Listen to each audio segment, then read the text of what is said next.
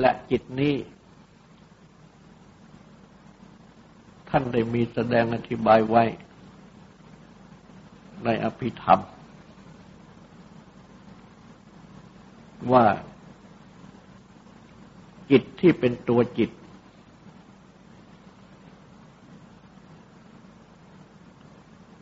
ซึ่งยังไม่มีอารมณ์ เรียกว่าภวังคจิต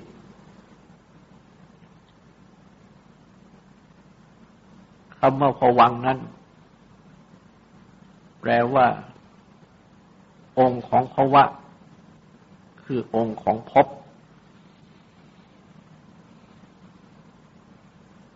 คือความเป็น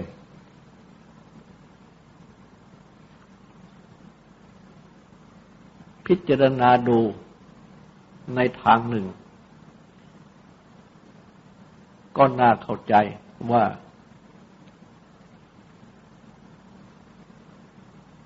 นามรูปนี้ เมื่อมีจิต ที่เริ่มแต่ปฏิสนธิจิตหรือปฏิสนธิวิญญาณ ดังที่กล่าวมาแล้ว ตามพระพุทธาธิบายที่อ้างมาข้างต้นนั้น จึงมีตัวพบคือความเป็น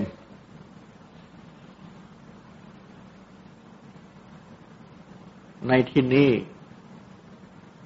มุ่งถึงความมีชีวิต นามรูปนี้ยังก็ดำรงอยู่ และเมื่อมีปฏิสนธิจิต ปฏิสนธิวิญญาณ ตั้งแต่เบื้องต้น ก็ก่อตั้งนามรูปนี้ มาในเบื้องต้น เติบใหญ่ขึ้นเจริญขึ้น มาโดยลำดับ ดังที่ปรากฏอยู่แก่ทุกๆคนในบัดนี้ เพราะมียังตัวเพราะยังมีตัวจิต ที่เป็นปริสนที่จิตหรือเป็นปริสนที่วิญญาณในเบื้องต้น และดังที่ได้กล่าวแล้วว่า พระอาจารย์ท่านเรียกว่าภวังคจิตอีกคำหนึ่งด้วย คือจิตที่เป็นองค์ของภพ คือเป็นองค์กสมบัติหรือองค์คุณ แห่งพบคือความเป็น ในที่นี้คือชีวิต ความดำรงอยู่ ความเป็นอยู่ ความมีชีวิตอยู่ ชีวิตก็คือความเป็นไม่ตาย ยังเป็นอยู่ เพราะฉะนั้น ตัวจิตที่ทำให้ชีวิตนี้ดำรงอยู่ทำให้นามรูปนี้ดำรงอยู่ จึงเรียกอีกคำหนึ่งว่าผวังคะ องค์ของภพองค์ของความเป็น เป็นอยู่ดำรงอยู่ไม่ตาย ยังมีจิตนี้อยู่ก็แปลว่ายังไม่ตาย ยังดำรงอยู่ยังเป็นอยู่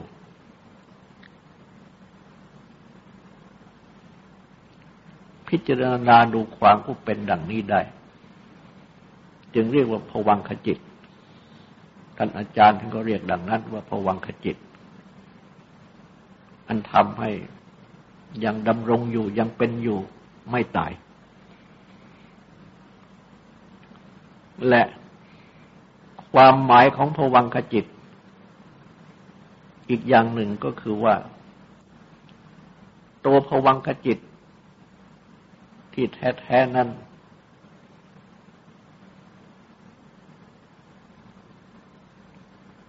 ไม่รับยังไม่มีอารมณ์ คือจิตที่ยังไม่มีอารมณ์ เรียกว่าภวังคจิต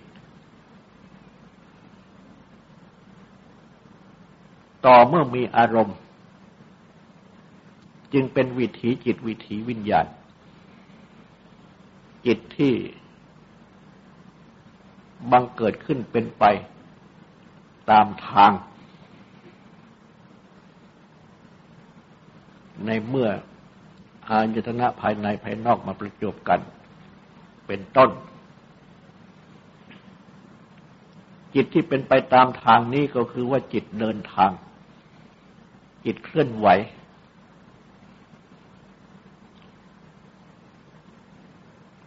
จิตที่น้อมไป ไม่ใช่จิตที่อยู่ตัว คือนิ่งอยู่เฉยๆ เพราะฉะนั้น ท่านจึงมีคำเปรียบเอาไว้ ว่า เหมือนอย่างคนที่นอนหลับ อยู่ใต้ต้นมะม่วง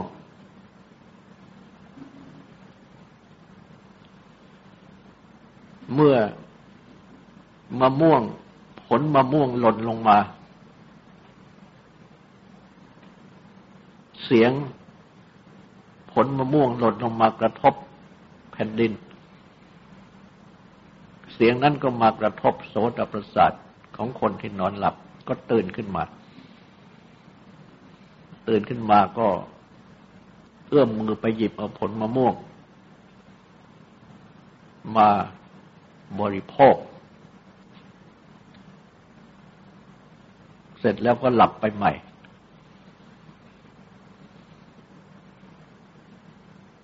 นี้เป็นอุปมา มีข้ออุปมาว่า จิตที่อยู่ในผวังนั้น ก็เหมือนอย่าง คนนอนหลับ และ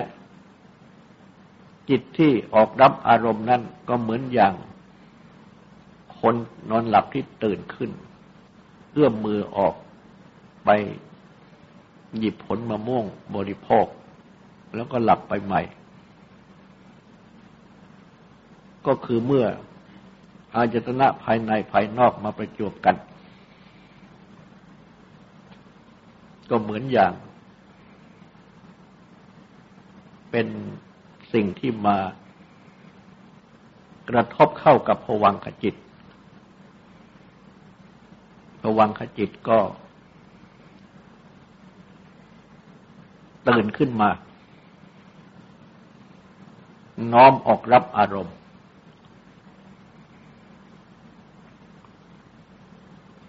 เมื่อรับอารมณ์แล้ว ก็กลับเข้าผวังใหม่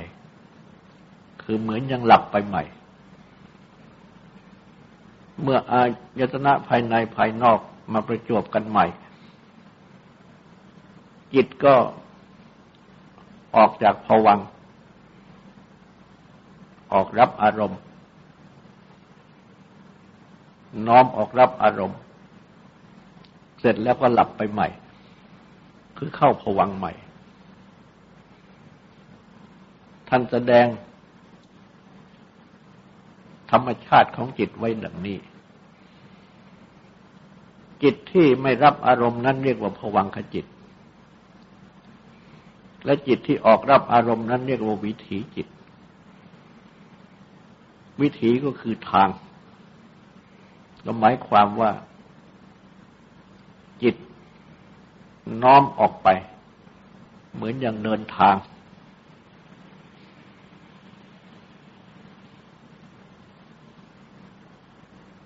และในการที่จิตน้อมออกรับอารมณ์นี้ เมื่อแสดงตามขันห้ารูปเวทนาสัญญาสังขารวิญญาณ ก็เป็นวิญญาณขึ้นก่อน คือว่า เริ่มแต่จากขู่วิญญาณ คือเมื่อตากับรูปมาประจบกัน กระทบถึงจิต จิตก็ออกจากผวัง มาเป็นวิถีจิต ทีแรกก็ เป็นจักขุวิญญาณ รู้รูปทางจักสุคือเห็นรูป ในข้ออื่นก็เช่นเดียวกันและเมื่อ เป็นจักขุวิญญาณเห็นรูปขึ้นแล้ว ก็เกิดสัมผัสเกิดเวทนา เกิดสัญญาเกิดสังขาร ก็โดยอาศัยรูป นั่นเอง เป็นนามรูป คือจะต้องมีรูปเป็นที่อาศัยอยู่ด้วย จึงจะเกิดเป็นสัมผัสเป็นเวทนาทางกายทางใจ หรือว่าทางรูปปกายและทางใจ เกิดสัญญาเกิดสังขาร คือคิดปรุงหรือปรุงคิด เสร็จแล้วก็เข้าสู่ภวังใหม่ ในอารมณ์นั้นครั้นเมื่อ อาจรณะภายในภายนอกประจวบกันใหม่อีก จิตก็ออกจากผวังน้อมออกรับอารมณ์ใหม่ ก็เป็นวิญญาณขึ้นก่อน แล้วก็เป็นสัมผัสเป็นเวทนาเป็นสัญญาสังขาร โดยมีรูปเป็นที่อาศัยไปด้วยกัน เสร็จแล้วก็กลับสู่ผวังใหม่ เป็นไปดังนี้ทุกอารมณ์ แต่ว่าเป็นไปรวดเร็วมาก และจิตนี้ก็มีปกติรับอารมณ์ในคราวละหนึ่งเท่านั้น จะรับพร้อมมันสองไม่ได้คราวละหนึ่งเดี๋ยวเมื่อทีหนึ่งเกิดดับไปแล้ว จึงรับอารมณ์ที่สองได้ อารมณ์ที่สองเกิดดับไปแล้ว จึงรับอารมณ์ที่สามได้ ต่อต่อไปดังนี้ ที่ว่าเกิดนั่นก็คือว่าออกจากผวังดับนั่นก็คือว่าเข้าสู่ผวังตามเดิม เป็นธรรมชาติเป็นธรรมดาของจิตดังนี้ เพราะฉะนั้น อารมณ์ทุกอารมณ์นั่นก็เป็นนามารูปนั่นเองรวมกันอยู่ ซึ่งตั้งต้นแต่วิญญาณ เมื่อมีวิญญาณขึ้นก่อนแล้ว จึงจะออกรับอารมณ์บังเกิดเป็นเวทนาเป็นสัญญาเป็น คือเป็นความรู้สึก เป็นสุขเป็นทุกข์เป็นกลางกลางไม่ทุกข์ไม่สุข เป็นความจำได้หมายรู้เป็นการความคิดปรุงเป็นความปรุงคิด ในเรื่องนั้น ไปทีละอารมณ์ดังนี้ แต่ว่าเพราะรวดเร็วมากจึงได้ไม่รู้สึกว่า หรือไม่รู้ว่า เป็นทีละอารมณ์ เป็นทีละอารมณ์ เกิดดับหยุดทีละอารมณ์ทีละอารมณ์และจิตก็ออกจากผวังเข้าสู่ผวังอยู่ทีละอารมณ์ทีละอารมณ์ดังนี้ เป็นธรรมชาติเป็นธรรมดาของจิตเป็นไปอยู่ดังนี้ เพราะฉะนั้นภวังกจิต ซึ่งเป็นตัวจิต ต้นเดิม รับอารมณ์ก็ออกจากภวังมาเป็นวิถีจิต วิถีจิตนั้นทีแรกก็เป็นวิญญาณ แล้วจึงจะเป็นนามเป็นรูป เป็นตัวอารมณ์ ดังที่ปรากฏอยู่ในจิตใจของทุกๆคนอย่างเต็มที่ ทุกคนก็มีสุขมีทุกข์มีเป็นกลางกลางไม่ทุกข์ไม่สุข มีความจำได้ไม่รู้มีความคิดปรุงมีความปรุงคิด ทั้งหมดนี้ก็เป็นนามรูปนี่แหละรวมกันอยู่เป็นตัวอารมณ์ ซึ่งจะต้องมีวิญญาณเป็นเบื้องต้น เพราะฉะนั้นเมื่อวิญญาณเกิดนามรูปยังเกิด นี่เป็นอธิบายตามวิถีวิญญาณหรือวิถีจิต ต่อไปนี้ก็ขอให้ตั้งใจฟังสูตรและตั้งใจทำความสงบสืบต่อไป บัดนี้จักแสดงธรรมะ เป็นเครื่องอบรม ในการปฏิบัติอบรมจิต ในเบื้องต้น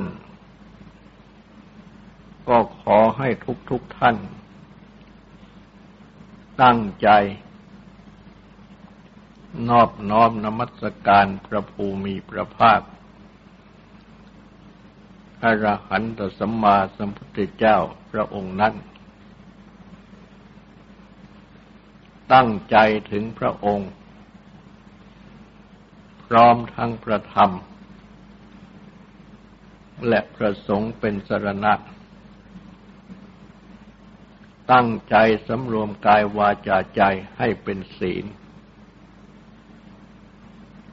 ทำสมาธิในการฟัง เพื่อให้ได้ปัญญาในธรรม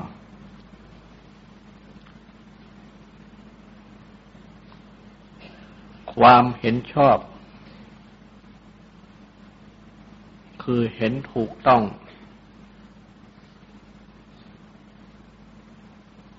ในปฏิจจสมุปบาท ธรรมะที่อาศัยกันบังเกิดขึ้น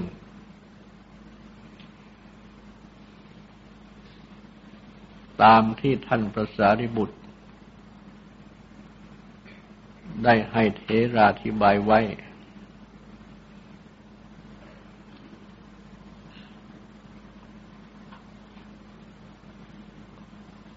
ฟังดู ก็เป็นเรื่องยากหรือเข้าใจยาก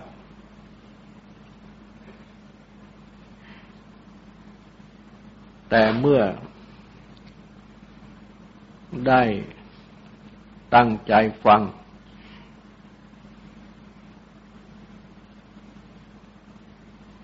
ทราบอธิบาย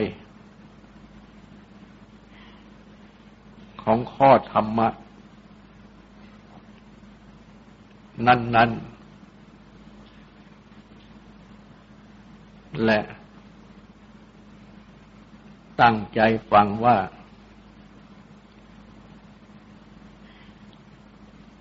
ธรรมะนั้น ๆ เป็นเหตุปัจจัยที่เกี่ยวเนื่องกันเหมือนอย่างลูกโซ่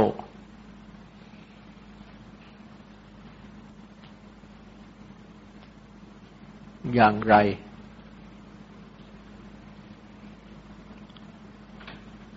แม้ตามที่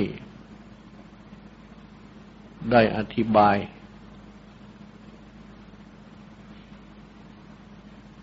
ก็ย่อมจะพอเข้าใจ ไปโดยลำดับ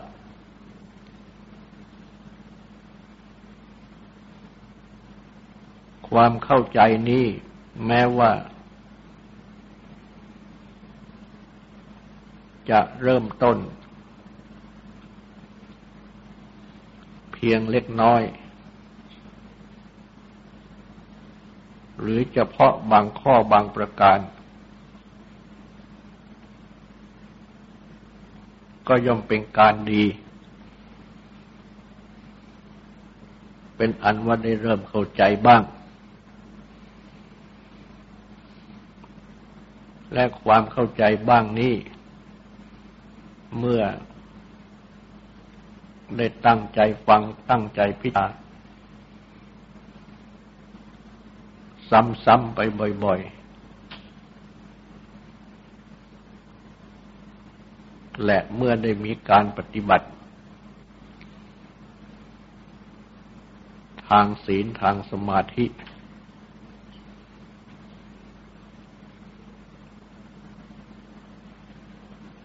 ประกอบกับปัญญาที่พิจารณา ก็จะทำให้เข้าใจมากขึ้นมากขึ้น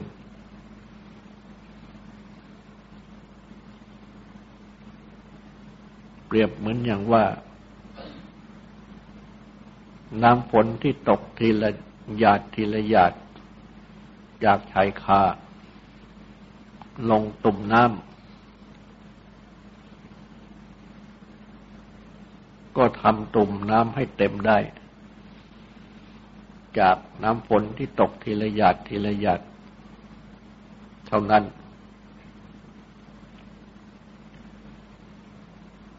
แต่ท่านก็สอนอยู่เสมอ ว่าให้ทำบ่อยๆ ใช้คำว่าส่องเสพให้มาก ปฏิบัติให้มาก ปฏิบัติบ่อย ๆ จึงจะได้ผลที่สืบต่อและเพิ่มพูน เหมือนอย่างน้ำที่ตกทีละหยาดทีละหยาดนั้น ลงตุ่มเมื่อตกลงไปได้สักสิบ หยดยี่สิบหยดสิบหยาดยี่สิบหยดก็หยุด ทิ้งไว้สักวันสองวัน น้ำในตุ่มนั้นก็จะแห้งไป ก็เป็นอันว่าต้องรองน้ำฝนกันใหม่ อีกทีละสิบหยาดยี่สิบหยาดแล้วก็หยุดไปอีกวันสองวัน น้ำฝนนั่นก็หมดไปอีก แห้งไปอีก เพราะฉะนั้นจะต้องลองติดต่อทีละหยาดทีละหยาดนั้นต้องหมายความต้องติดต่อด้วย ไม่ทันที่จะแห้ง น้ำยังจะเพิ่มเติมขึ้นมาจนถึงเต็มตุ่มได้ เพราะฉะนั้นการทำบ่อยๆ ที่เรียกว่ามีความเพียรไม่ย่อหย่อน แต่ว่ามีความเพียรที่มั่นคง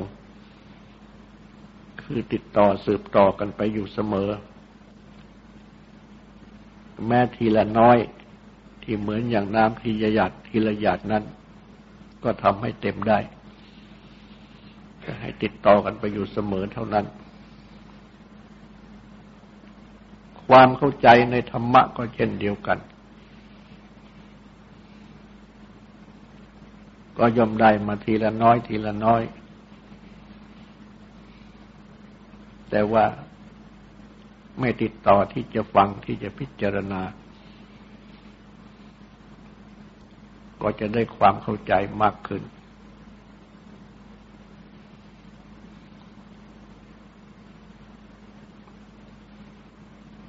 จะได้แสดงอธิบายต่อ ถึงข้อที่ว่า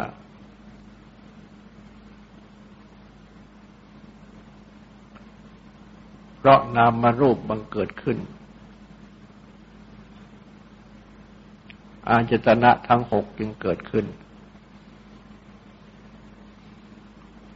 หรือว่าเพราะนามมารูปเป็นปัจจัย อาจตนะทั้งหกจึงเกิดขึ้น ซึ่งสืบต่อมาจากเบื้องต้น เมื่อเพราะอาสวะเป็นปัจจัย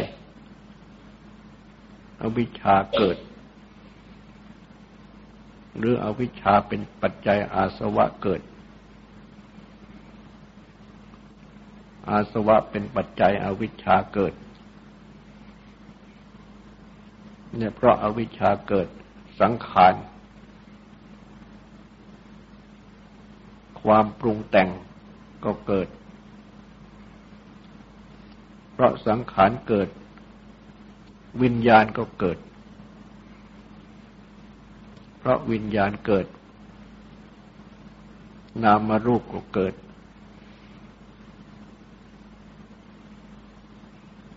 เพราะนามารูปเกิด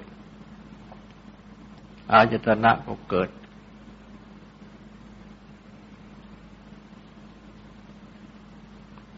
จะได้กล่าวถึงนามารูปเพิ่มเติม จากที่ได้อธิบายไปแล้ว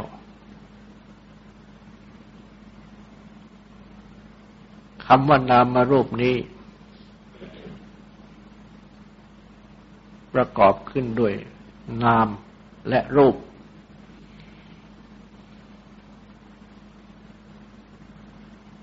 หรือว่ารูปและนาม แต่ว่าเมื่อเรียกคู่กัน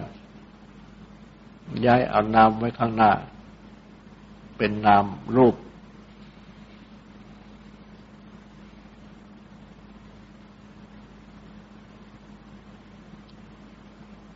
มักจะฟังอธิบายหรือฟังเทศกันบ่อยๆ ว่าขันห้า คือรูป เวทนา สัญญา สังขาร วิญญาณ ย่อลงเป็นสอง รูปก็เป็นรูป เวทนา สัญญา สังขาร วิญญาณเป็นนาม โดยมากก็ เทศกันหรืออธิบายกัน ดังนี้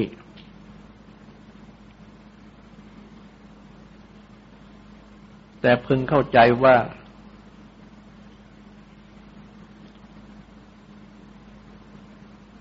ไม่จำเป็นที่จะต้อง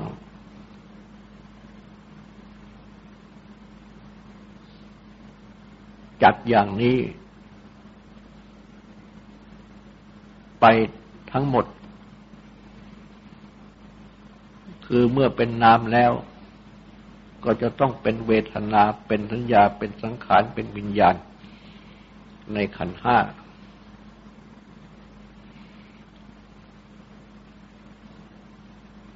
อะไรจะเป็นนาม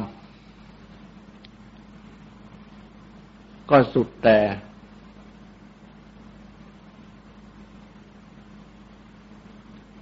พุทธาธิบาย ในหมวดธรรม ที่แสดงถึง นามรูปนั้น ๆ ในเมื่อ แสดงขันห้า ก็ย่อขันห้าของนามรูปดังกล่าว แต่ว่าเมื่อแสดงในหมวดธรรมอื่น การจะจัดอะไรเข้า เป็นรูปเป็นนามนั้น ก็สุดแต่ปริยายแห่งธรรม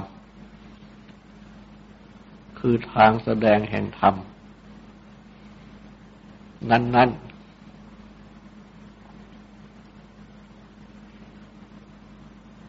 ดังเช่น ในปฏิจจสมุปบาทธรรมะที่อาศัยกันบังเกิดขึ้นนี้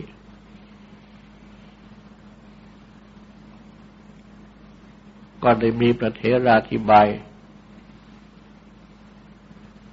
ถึงรูปและนามไว้แล้ว ซึ่งก็ได้แสดงอธิบายไว้ในที่ลี่แล้ว แต่จะขอกล่าวซ้ำเพื่อไม่ต้องนึกอีกครั้งหนึ่งว่า รูปนั้น ก็มหากับอุปาทายรูป รูปใหญ่รูปอาศัย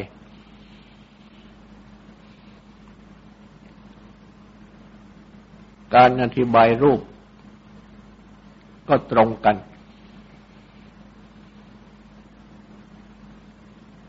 ในปริยายแห่งธรรมทั้งปวง ส่วนนามนั้นท่านพระสารีบุตร ได้ให้อธิบายไว้ว่า ได้แก่เวทนา ความรู้เป็นสุขเป็นทุกข์หรือเป็นกลางกลางไม่ทุกข์ไม่สุข สัญญา ความจำได้หมายรู้ เจตนา ความจงใจ ผัสสะ ก็คือ ความกระทบแห่ง อาจตนะภายในภายนอกและวิญญาณ รวมกัน คือเป็นความกระทบ แห่งอารมณ์ ถึงจิต ที่มีความแรง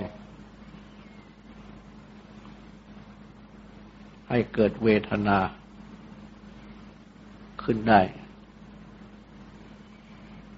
และ มณสิการ